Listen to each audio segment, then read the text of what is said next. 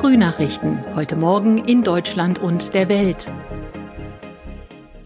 Herzlich willkommen zu unserem Podcast an diesem Freitag, den 8. April 2022. Ich bin Sabrina Frangos. Einen schönen guten Morgen. Das sind unsere Top-Themen heute aus Deutschland und der Welt. Leistungen für Ukraine-Flüchtlinge, Bundesrat berät über Gesetzesbeschlüsse und Scholz reist nach London.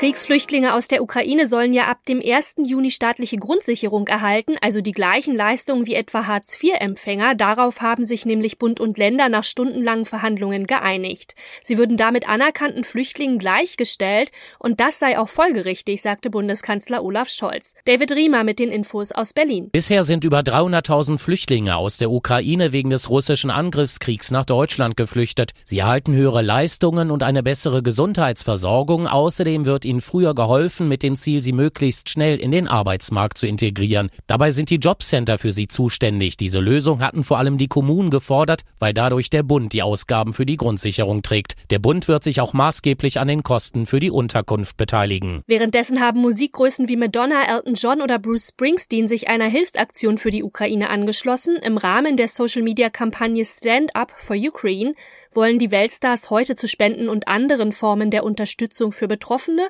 innerhalb der Ukraine und auch für die Millionen Flüchtlinge aufrufen. Philipp Detlefs mit den Infos aus London. Ja, das ist alles noch etwas geheimnisvoll. Klar ist nur, dass sich das in den sozialen Medien abspielen wird. Da werden die beteiligten Stars wohl den ganzen Tag über auf ihren Kanälen dazu aufrufen, für die Opfer des Ukraine-Krieges zu spenden oder auf irgendeine andere Art zu helfen und die Geflüchteten zu unterstützen. Der Zeitpunkt ist ganz bewusst gewählt. Die Aktion findet nämlich genau einen Tag vor der geplanten Geberkonferenz in Warschau statt, die von der EU-Kommissionspräsidentin von der Leyen und dem kanadischen Premier Trudeau einberufen worden war. Madonna und Elton John, wer ist sonst sonst noch dabei? Das ist wirklich eine sehr breite Palette von Künstlern, die sich da bereit erklärt haben, mitzumachen.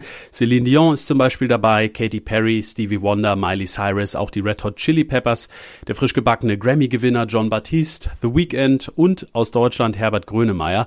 Und wer natürlich auch bei solchen Charity-Aktionen niemals fehlt, auch dieses Mal nicht, das sind Bono und seine Band U2. Der Bundesrat berät ja heute abschließend über zwei Gesetzesbeschlüsse, und zwar geht es um den Heizkostenzuschuss für Geringverdiener und auch um Vorhaben für den Füllstand von Gasspeichern. Ina Heidemann weiß mehr. Der Heizkostenzuschuss soll die explodierenden Energiepreise vor allem für Bezieher von Wohngeld und BAföG abmildern. Mehr als zwei Millionen Menschen sollen davon profitieren. Vorgesehen ist zum Beispiel, dass ein Ein-Personen-Haushalt, der Wohngeld erhält, einmalig einen Zuschuss von 270 Euro bekommt. Außerdem geht es um den Füllstand der Gasspeicher. Am 1. Oktober eines Jahres sollen diese zu 80 Prozent, am 1. November zu 90 Prozent gefüllt sein. So soll die Gasversorgung sichergestellt bleiben auch in Krisenzeiten. Kanzler Olaf Scholz reist heute zu seinem Antrittsbesuch nach London. Bei den Gesprächen mit Premierminister Boris Johnson dürften der Ukraine-Krieg und natürlich auch die Folgen im Mittelpunkt stehen. Philipp Detlefs weiß mehr. Johnson hatte am Mittwoch als Reaktion auf die Gräueltaten im ukrainischen Butscha weitere Sanktionen gegen Russland angekündigt.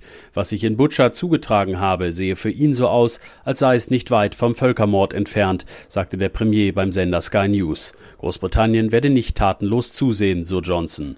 Berichten zufolge sollen russische Soldaten in der Kleinstadt mehr als 300 Menschen getötet haben. Moskau bestreitet das. Auch Bundeskanzler Scholz hatte Russland Kriegsverbrechen vorgeworfen.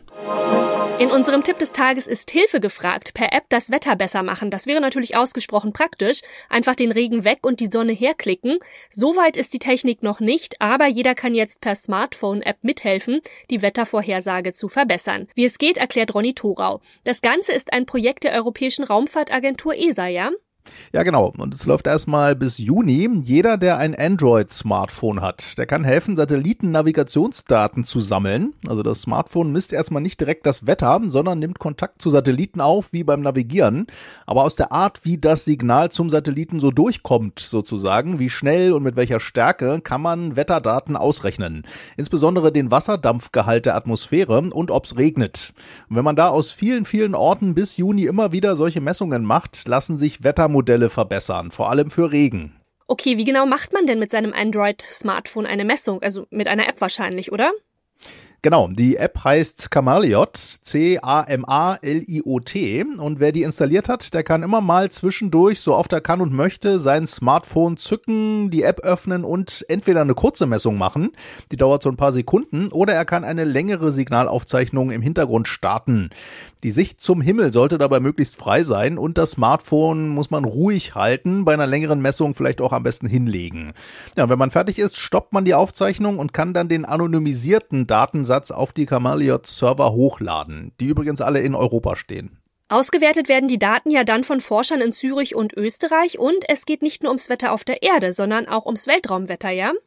Ja, das ist ein Nebeneffekt. Die Forscherinnen und Forscher wollen auch das Weltraumwetter besser verstehen, denn die gemessenen Satellitensignale, die müssen ja auch durchs Weltraumwetter so ein bisschen durch und werden da beeinflusst. Insbesondere geht's da um Sonnenstürme, also Ausbrüche auf unserer Sonne, die bei uns auf der Erde das Magnetfeld durcheinander bringen können und zum Beispiel dann Satelliten oder die Kommunikation zwischen Satelliten massiv stören können. Und dann eben auch alle Dienste, die damit in unserem Alltag zusammenhängen. Sonnenstürme vorherzusagen ist dringender geworden in unserer technisierten Welt. Und dabei kann man eben mit der Cameliot-App auch mithelfen. Und das noch Tennislegende vor Gericht. Nach Beginn der Juryberatung im Strafprozess gegen Boris Becker haben sich die Geschworenen immer noch nicht auf ein einstimmiges Urteil einigen können.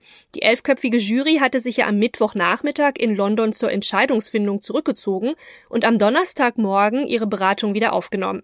Ja, wie lange es nun dauert, bis die Jury Becker in den 24 Punkten der Anklage für schuldig oder eben für unschuldig erklärt, ist völlig unklar. Larissa Schweders mit den Infos aus London. Wie reagiert denn eigentlich Boris Becker? Ja, momentan besteht der Prozess für Boris Becker vor allem aus Warten. Während sich die Jury berät, muss Becker auf dem Gerichtsgelände ausharren und das wird auch am Freitag so weitergehen. Wird über die Lautsprecher im Gebäude das Urteil angekündigt, kann nämlich alles ganz schnell gehen. Dann erfährt Becker, ob die Jury ihm glaubt, dass er von seinen Finanzen selbst keine Ahnung hatte oder ob sie ihn schuldig sprechen, Teile seines Vermögens bewusst verschleiert zu haben. Das war's von mir. Ich bin Sabrina Frangos und ich wünsche Ihnen noch einen schönen Tag. Bis bald.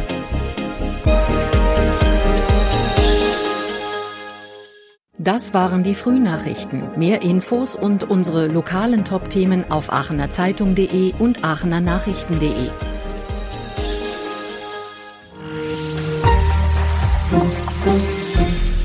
Die Frühnachrichten sind ein Podcast aus dem Medienhaus Aachen.